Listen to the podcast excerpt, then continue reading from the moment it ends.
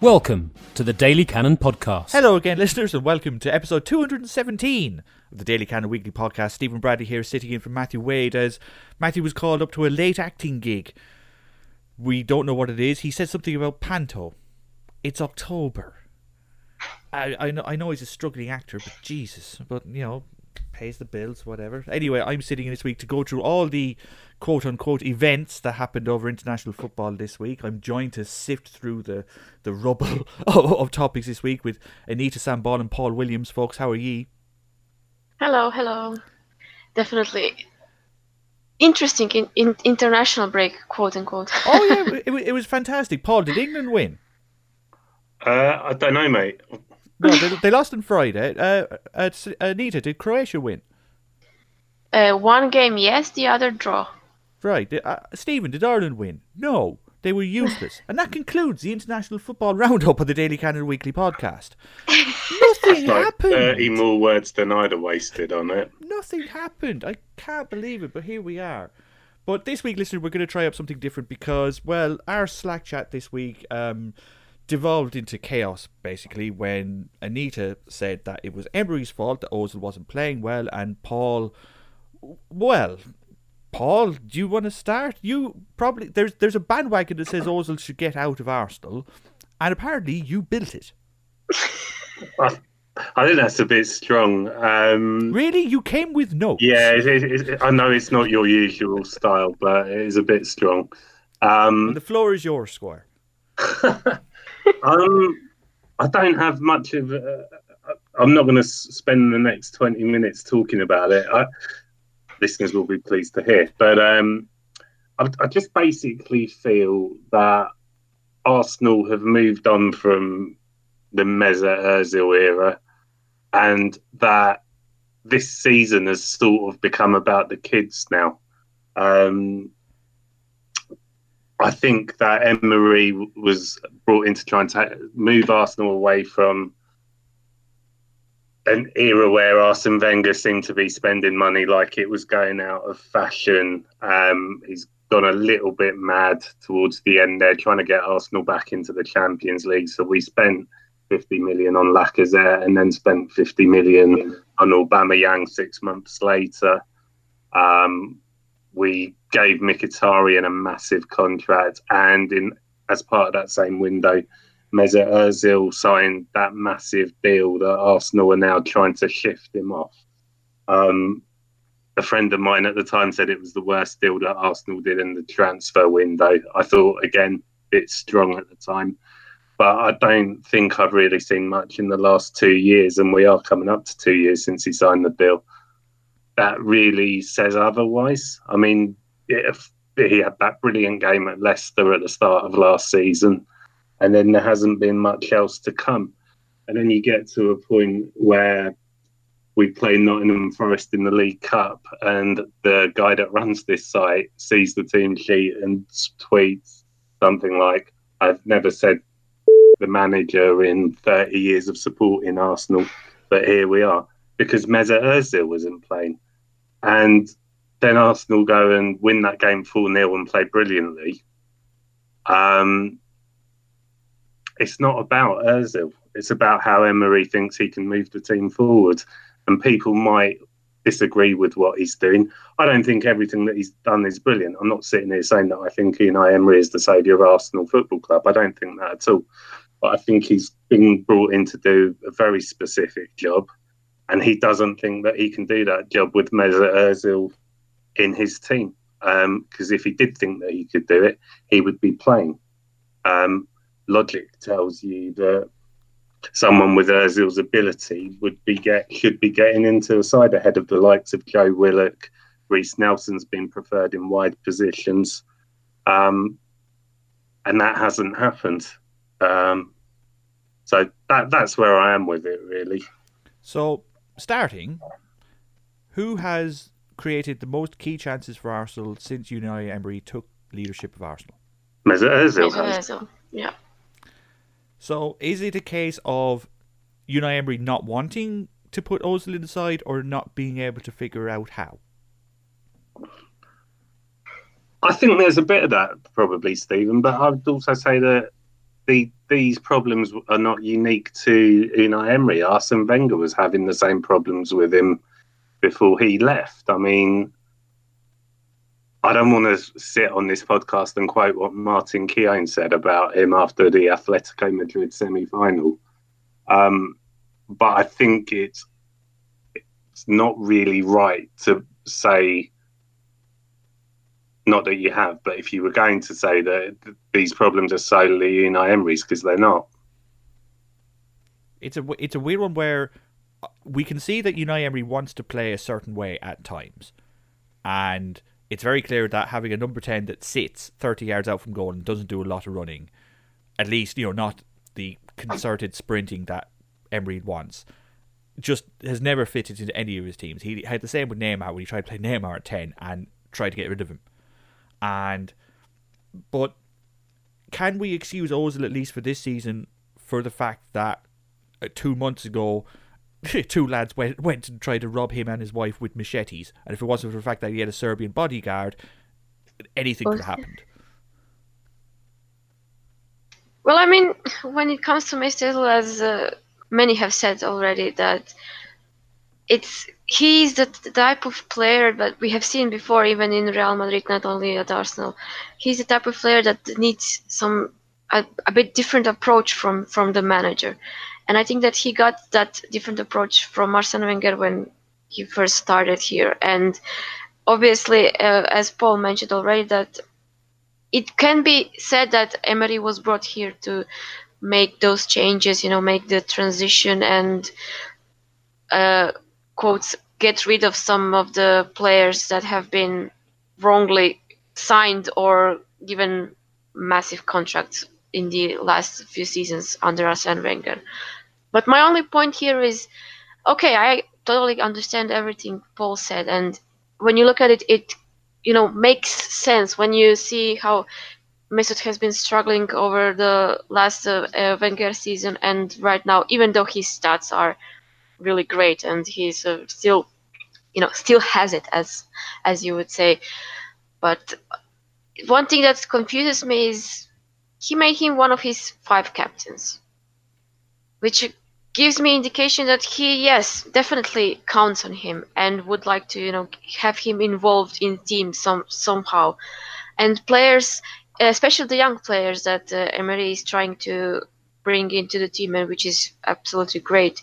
They have all stated how great and helpful he has been, and he has done a lot for them on and off pitch. Which also brings me to the next point that has been going around over the last few weeks after the general fund general meeting of, of supporters that uh, they were they were saying that uh, Mesut is simply not showing enough, not trying enough in training as well.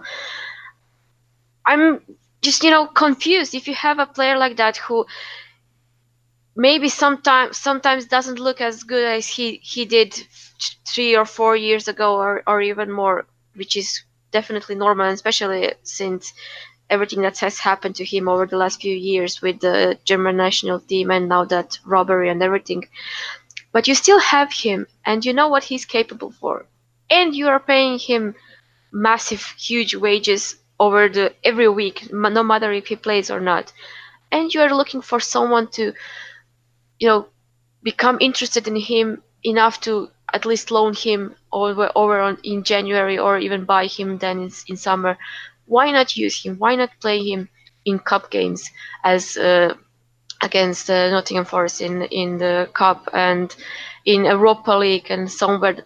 Why don't you at least you know put him on the bench or something? But he's not even in the squad. That that that's what I just uh, can't understand and don't really see the point of what's Emery trying to do here. Is he trying to you know be I am the boss and I will make I make this decision. You stay at home, get your paycheck, and you know it feels like purely logical waste of money, and in the first place waste of a good player, talented player, and yeah, I really don't see the point in, in that does Ozil get into the first team? Like, if, if we pick our Arsenal's best eleven right now, like it would be Leno, Tier, like when fit. If everyone is fit, say it would be Leno, Tierney.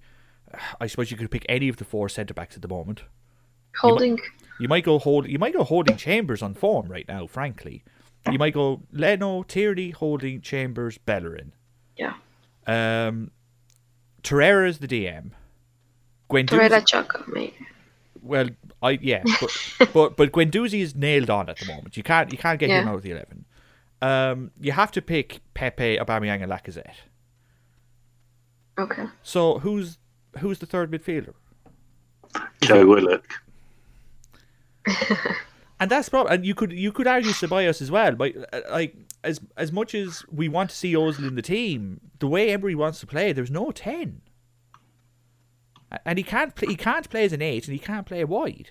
See, I think I think that's part of it as well. Um, Emery wants players that are going to be banging up and down the pitch, although this persistence with Granit Xhaka is slightly perturbing. Um, but I think that if Unai Emery had any intention of using Mesut Ozil in any significant way this season, Dani Ceballos probably wouldn't be at the club.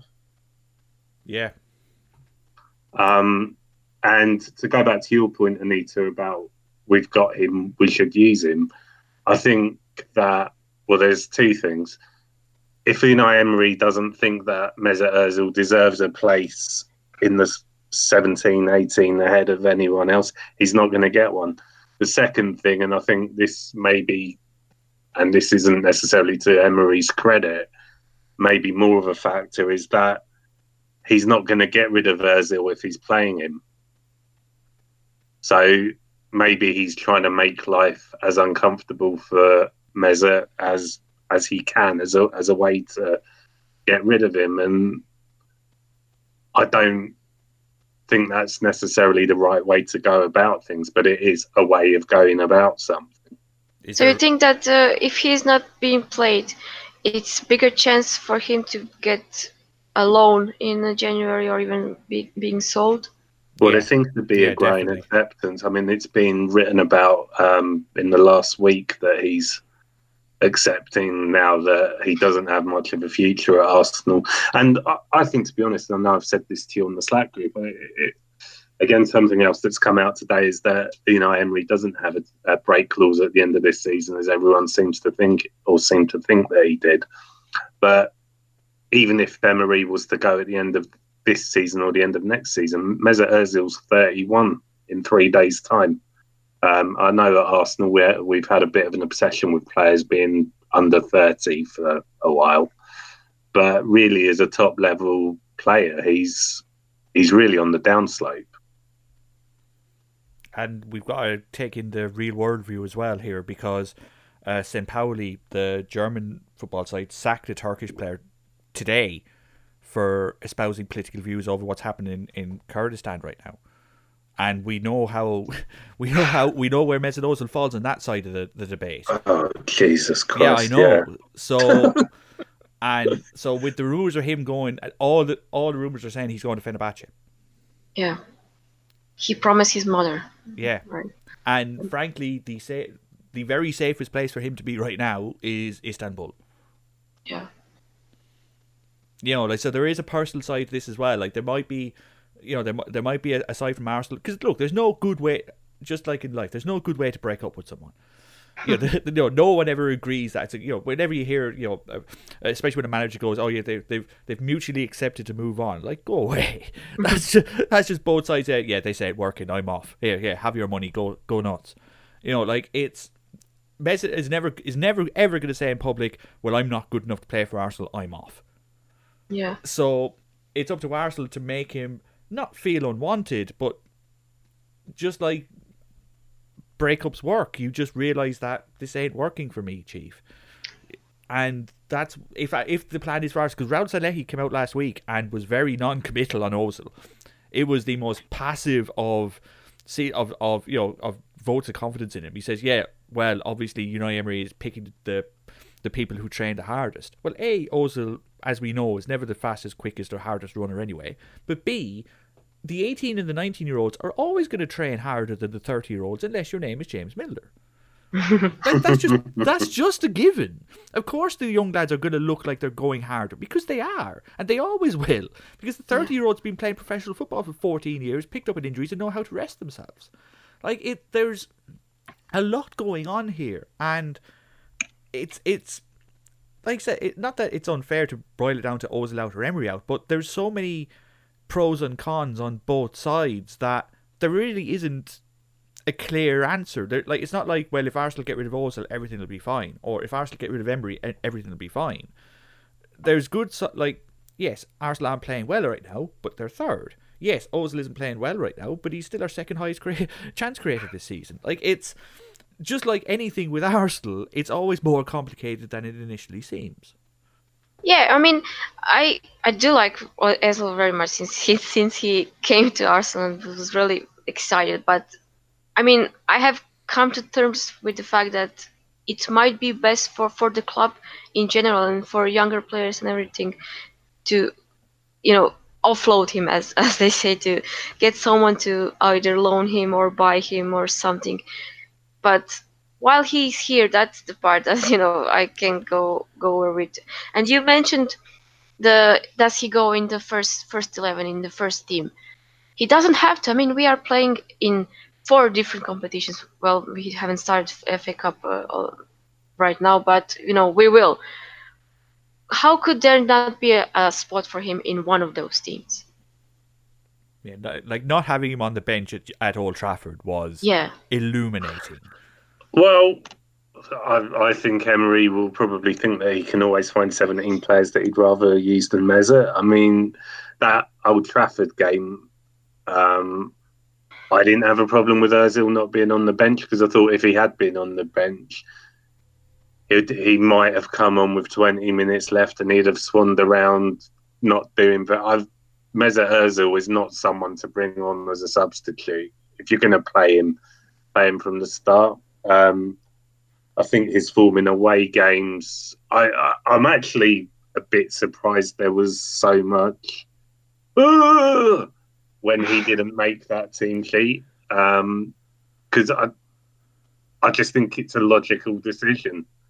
Emery doesn't, and I agree with you, Anita. It's very strange that he's made him one of the five captains. I'm not I'm not sure what the psychology is there.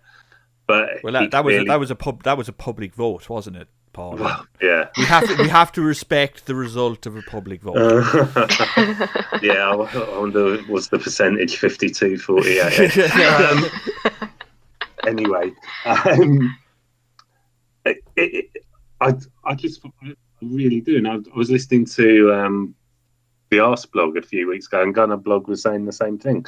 Like the hysteria of Arsenal fans, oh, we're not playing Mesut Ozil. It's like, well, what actually is the surprise in any of this? This is this is something that's been coming for a very long time, and therefore, all the Arsenal fans that are sad that Ozil isn't seen as being good enough to be part of the first eleven, and I am actually a bit sad about it because I do think he's a very good footballer, but whatever the motivation is, oh, the one percent, two percent that keeps you sharp at the top level.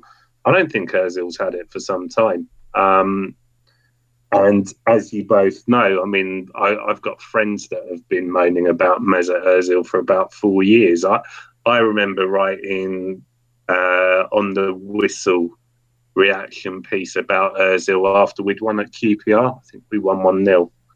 And it was basically a wind up piece at the time because I think people were really starting to get on about Ozil even then. And um, it, the piece that I wrote made it into Adrian Durham's Heads Gone section the next day on Talk Sport. so,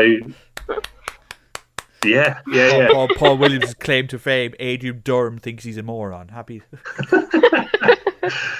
but but my point is is that even then um, th- there there were question marks about Özil, um, and that was when we still had Santi Cazorla, Alexis Sanchez was still in the team, and I think you can come back to what Cesc Fabregas said about Özil after the um, Eu- Europa League final, where he, he said, "I think sometimes you just have it inside or you don't have it."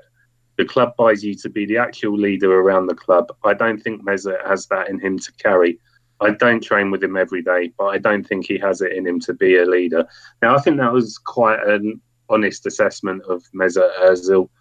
Some people reported it as a blast. I think it was Cesc Fabregas just giving his opinion, and Fabregas giving his opinion as someone who was a leader at Arsenal and uh, as he was a technical leader as well, which is something that Ian Wright and Dennis Bergkamp talked about um, in the interview that Wrighty did with him last week, uh, or it was released last week. Uh, Dennis was wasn't the captain of Arsenal, but he was the technical leader of that team. And I don't think Mesut Ozil's ever been the technical leader at Arsenal, and he should have been. I don't know. I think Ozil, he, he's a unique player with a unique case. I mean, he is a wonderfully, magnificently talented number 10.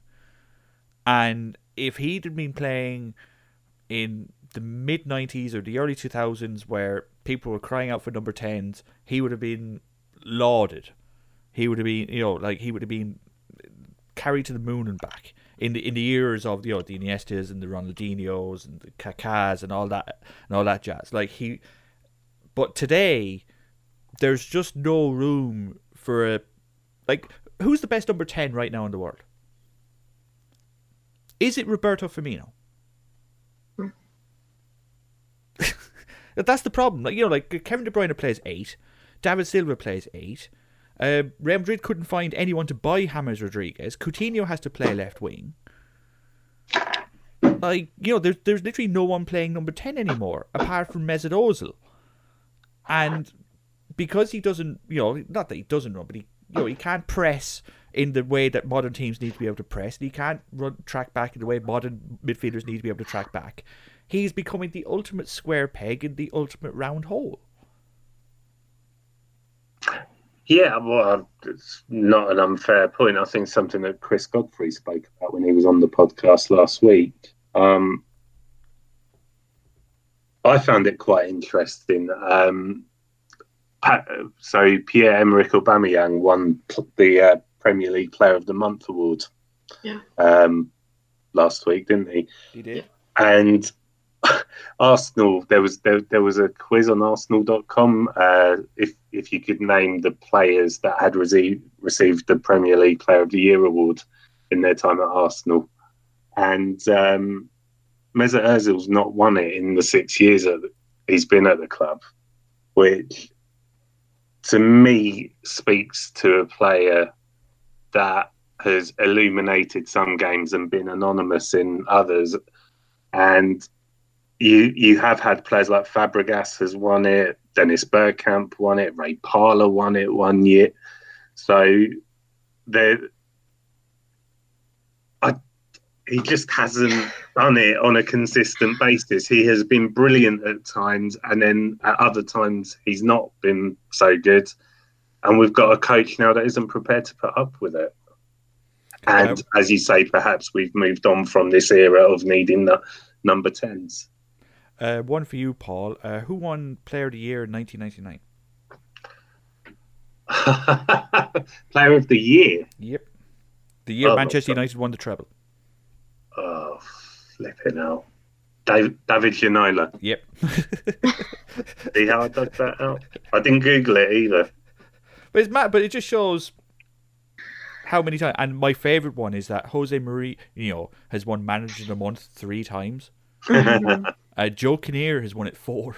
Listen, I, I didn't bring that stat up thinking that that says some definitive truth about Mesut Ozil. I just thought it was interesting when you think of players that have won it. Well, they but Samir Nasri's won it. Strangely, Theo Walcott never has. I can't think why, but um, he didn't sign that thing then. Isn't that a fan vote? Yes. Yes. So but I mean, it often has been with Mesut Ozil, especially in, in the Premier League, since he have come here. That you know all those comments about the way he's playing, the way he looks on the pitch, he's not looking as like like he wants to do something, like he wants to play, you know, body language and everything like that. I think that had some influence as well. Yeah, but that's it. That is kind of projection as well. Like to like if you're buying Mesut Ozil to run like you know a Jordan Henderson or a James Milner. Like it's like asking me to run a Michelin chef, a Michelin star restaurant. Mm-hmm. Like it, you just don't do it. You know, like you don't buy Mesut Ozil to you know be your midfield hard man or to be your hard working number nine. You you bring him in to be an artist. You bring him in to be your luxury player. And either Yeah, you- either you build a team around him and you put up with the fact that he's you're going to have to carry him defensively, or you don't. And as you know, Emery's 15 months at Arsenal have gone by, he's gone more and more in the search of how do I keep goals out instead of how do I score more goals. Yeah. And is you know his solution to that right now is three defensive midfielders away from home. I take issue with that. In what that Well, Guendou- I, that I think- Guendouzi I've, isn't. a- I've seen it on Twitter a lot. Um, Matty Guendouzi is not a defensive Yeah, that, that's a fair point. I, I hope he's not. I hope he's not like groomed into being one the same way Liverpool tried to turn Emre Can it, from a really silky midfielder who was big and tall into a centre back under Brendan Rodgers. I really hope they don't like stifle Guendouzi by making him track back more because he's just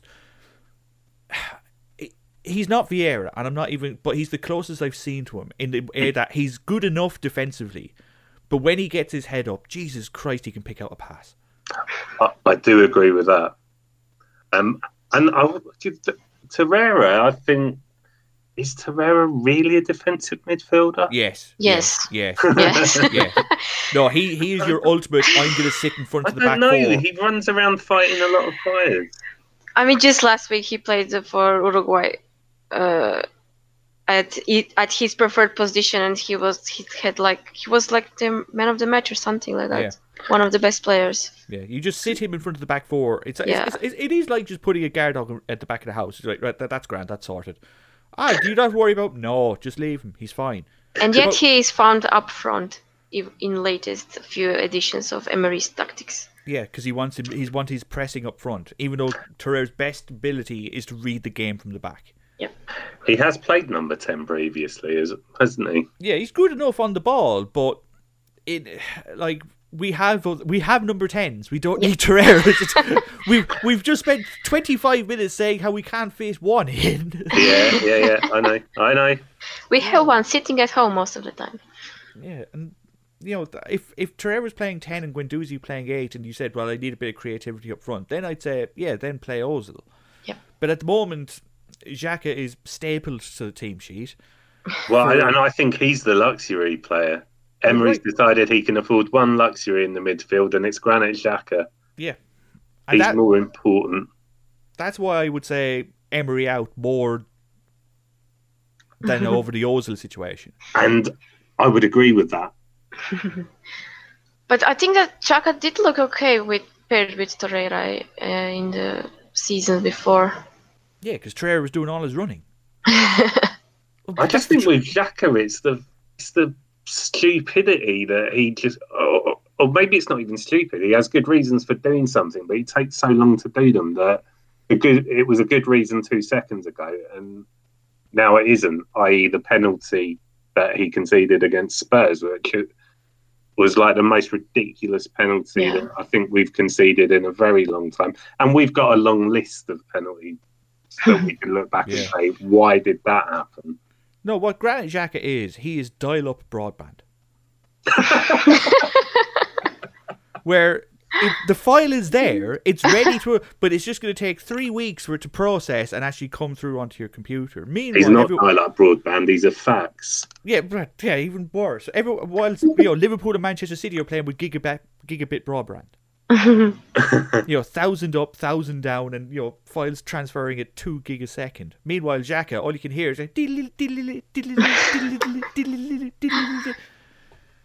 But that's the problem. He's, you know, he's not the quickest, and he's not the quickest to process information in front of him. So it just slows everything down. It draws our centre backs into trying covering for him. Cough, Mustafi, cough. You know, because Mustafi must hate playing with Xhaka. Hate it. Because Mustafi can see the mistake that Jack is about to make, then tries to cover it, only to make a mistake himself, and then the two of them look like ass. Like, at least, like I said, with Torreira there, Uruguay play Godin and Giménez behind them, and they go, right, that's our back three sorted, we don't care. You know, Arsenal are so close to working out. They've got just about the right ingredients. Look, I know Pepe's coming in for a lot of stick, but he's playing really well. All he needs is a is a is a right back that will actually make a run past him, Yeah. and he's and he's about Yeah. to get and he's about to get one. I like I like Saka so far, but again, he cuts in a lot as well. He needs a left back that's going to bomb past him and give him the ball, and good God, is one of them coming. Mm-hmm. So, you know, it, it it's as much as much as I think Emery hasn't done a good job. I'm still I still want to wait to see what he can do when he plays with his preferred tactics and his preferred formation. And unfortunately, those require two really good fullbacks that can attack and defend. And he hasn't had that until probably this weekend. Well, I mean, I'm not Emery out per se. I would like to see him, you know, get to, to the end of this of this of this season, as we all thought that there's an option to end his contract uh, in the summer. Not still not sure if that's the case or not. Over after the news today. No, I don't think there Yeah, is well, now. David Ornstein tweeted it. So That's gospel then. yeah, yeah. As far as anything is gospel in this world, surely this is. But we'll wait and see, I guess. I, wonder, I, wa- I do wonder who gave him that. Information or contract? No, no, no, the information. I wonder. I wonder who benefits it. I wonder who benefits from it being public knowledge that it would cost Arsenal money to sack Unai Emery this summer. Hmm. Just, just, just me with my journalism hat on there because I guarantee you, would- it's not Arsenal. I'm sure Arsenal would not want it known that they have to pay money to sack Emery if he was sacked. So just, just, just keep that in mind, listener, when you see Ornstein tweeting that. Yes, most of his sources are very deep in Arsenal itself, but sometimes it's not an Arsenal source; it's someone from near the manager. Wasn't he the one who said that there is the option to end his contract after Yes. two years? Yes, So, and where do you think he got that from? I mean, That's what's my point. what's to believe now? Let's not worry about it. Because um, T- Tierney's on the way, Bellerin's coming back. Happy times are coming, man. I'm telling you. Well, as I, as I to come was back. trying to say, I'm okay with having him until the end of the season. You know, judge me in May, etc., etc. But it And is, he, he- but I think he will be. yeah, and it, or, and it will be definitive. If if if Arsenal get into the Champions League next season, he will get another year. If they don't, he will be sacked. Yeah, that's exactly what Sonaki said at the meeting last week. I mean, not exactly in those words, but they, he said that it's a must for Emery to get Champions League this season. Now, if Arsenal finish barely fourth and you know, are humiliated in the Europa League semi final, I think you'll still hear a lot of people going, uh, yeah, thanks for getting us in, but we think we can do better. Yeah, and I think that that would be okay because I mean, as I've said so many times on this podcast, the many matches I've watched with Emery in charge of Arsenal, there have, it has been boring. It has been dull. It has been defensive Oh, and Anita, you don't know you're born. and I, I'm not saying that to be horrible, but um, It's a fair point. I mean, uh, like, the, literally, like the, fair, the people that are complaining about the football Arsenal are playing are all under 35. I won't Well, take don't I won't take. I that's won't take probably complaint. not No, right no. either. I- I mean, I, I think it's totally legit, It legitimate is. not It to is. find But when they say football it's when they say it's the worst football they've ever seen play, Arsenal play, my point is there are there is you who goes, hang on a minute, you're you're I I see I see your complaint and I raise you 1986. What? But it's not just that, though, is it? I mean, the last few years of Arsene Wenger, let's not airbrush it. There were some brilliant performances. The 2017 FA Cup final, the semi-final that year against Manchester City, but there was a lot of played by Arsene Wenger's football team in the last three years of his reign, and he had some quality players in that side. I mean, Yes, I and most of us wanted him. You know, saw that there is a time to you know make a change, try something new, and I didn't expect this as something new. Not even after the Emery's first press press conference, everything that he said that sounded great. Yeah, was- that's exactly what we need. See, I, and again, I would agree with that, and I think Matthew and I talked about it last time we did the podcast together. We haven't seen this football that Unai Emery described. Yeah. We haven't seen that, and that's something that I think it's totally okay to not be happy about because we were promised something that hasn't really been delivered apart from the odd game. I mean, the home game against Chelsea last season, I thought we were excellent. Um, although you would have liked more goals in the second half, as I remember, and that home game against Spurs, which was like this, what we hoped was going to be the signature Emery performance, instead of which um, people were looking at it going, "Oh, we were one 0 up at home to Bournemouth, and we stuck ten men behind the ball."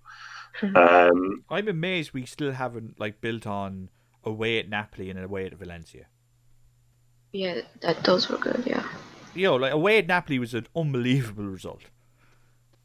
Unbelievable result. And then away at Valencia to go and score four. You're like, yeah, that's that's the team Arsenal needs. One that's a viable counter attacking side. Yes, you want to sit back and defend, but But again, I, again, Matt and I kicked that one around a while ago, and I think we have had a lot of chances on counter attacks, even this season. We just haven't been getting the final ball right or the finishes. That Liverpool game, I mean, Liverpool deserved to win it. Of course they did. But Arsenal could have easily had two goals in that. If only we had a player who can set up goals for a living. I mean, just just just lob that grenade straight in the middle.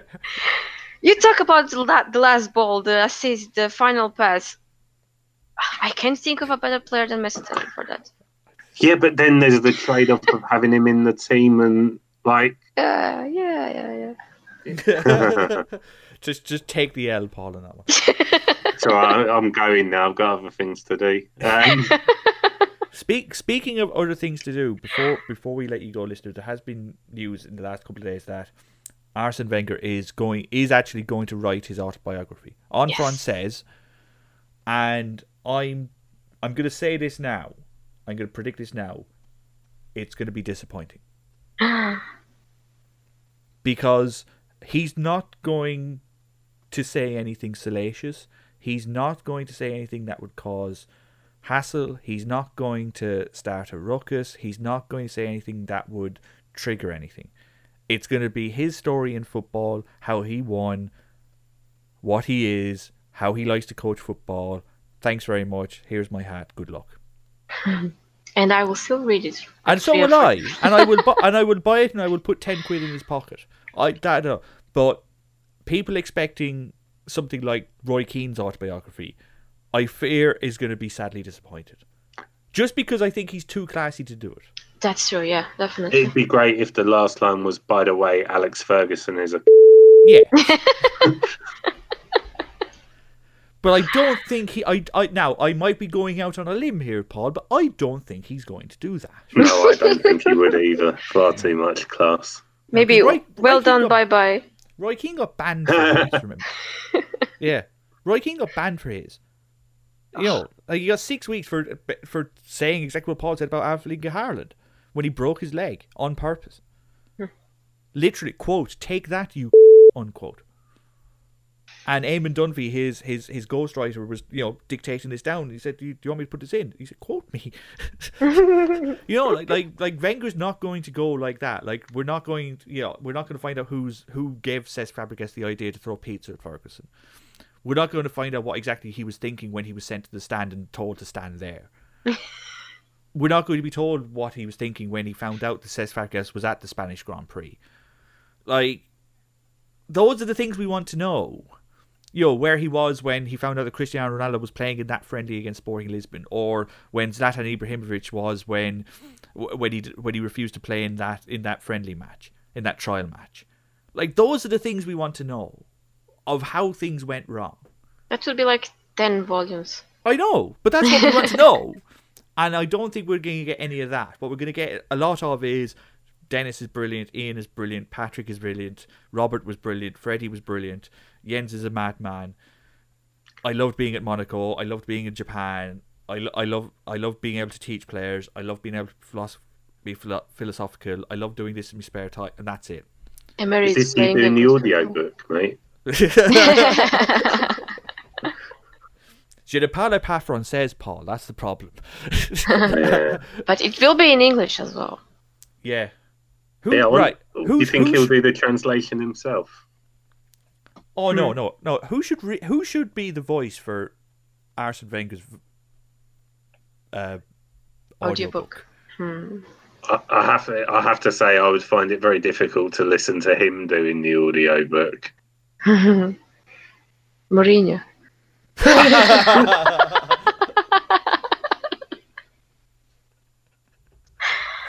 That would be funny if he if he did a chapter on like like like he treated like the Father Ted uh, Golden Cleric speech, and he said, "Right, and now we move on to liars," and he just like did a, a chapter on everyone he hated, and then got them to do the audiobook on their own chapter. You know how we are always like listening to when he gave interviews after the match? Theo Walcott. Oh my god! No, I mean, I, you know, he's English and stuff. Look, whatever you're into yourself, Anita. I mean, Christ, it's 2019. We're not judging, but Jesus, Calm. Aaron Ramsey, that'd be all right. nah, he'd read it in Italian.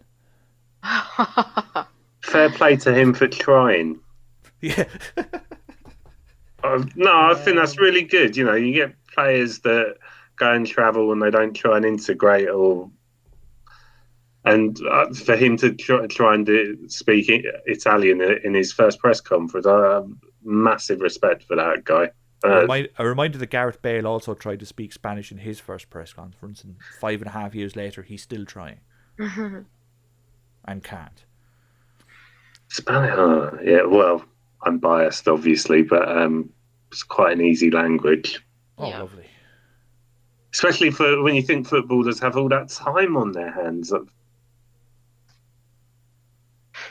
It, it is it is a weird one. I, I, I'm reminded of the story of Stephen Fry doing the Harry Potter books, Oh. and in all there, there's a there's a phrase in it that he can't pronounce because he's got a slight speech impediment, mm-hmm. and he went he actually rang J.K. Rowling to say, look, is there any way I can say this a different way because I can't say Harry pocketed it, and she went, no. I want it read the way it's written because I want eight, nine, and ten year olds to be able to follow it word for word while it's being written, while it's being read to them, which is great. Which is why you know it, they're so popular because the kids can literally follow it word for word.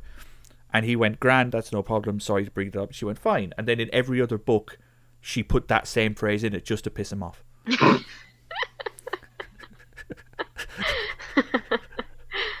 Fun. So, on that, any any any other topics before we we wrap this on ahead? Um, I do need to talk about the Ian Wright Dennis Bergkamp thing. I, I know neither of you have seen it. So I haven't. probably- I haven't seen it's it's it's on the list on YouTube when I get home. It's um, I'm sure a lot of people listening to this would have already watched it, but for those who haven't, it is absolutely wonderful. And there's a moment in there when Ian Wright is uh, to Den- Dennis has got a print of the moment after he scored the winning goal against. Any guesses? Newcastle. Argentina. Argentina. Thank you. Oh, that. And um, Wright, he sort of looks at it and he's like, "Oh wow, Den, you're emotional. Such a strange picture." And he's sort of transfixed by it. and then he turns round to Dennis and he just breaks into this massive smile, and it's like, "Oh wow." Find someone who looks at you the way Ian Wright is looking at Yeah. Dennis Bergkamp in that moment. It's there, there's a lot of great moments. There's a brill- I, I'm not going to spoil it, but there's a brilliant story about Sol Campbell and how they prepared him for his first North London derby uh, in the hole. Um, that's yeah, it, it's just brilliant. It's 40 minutes of the two of them chatting. Do they uh, tell they're the lo- story? Does Wright tell a story about how they met?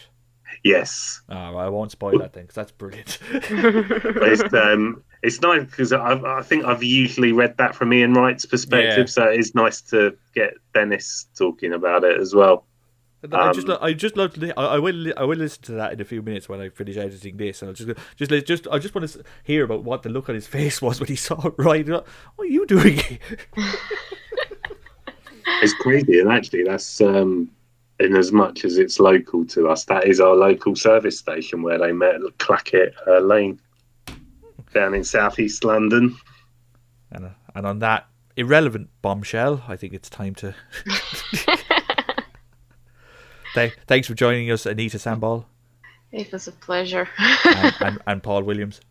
Cheers. Thank you No, for having I, me. I, I've been Stephen Bradley. Matthew Wade will be back next week as soon as he clears the make off his face. Good luck.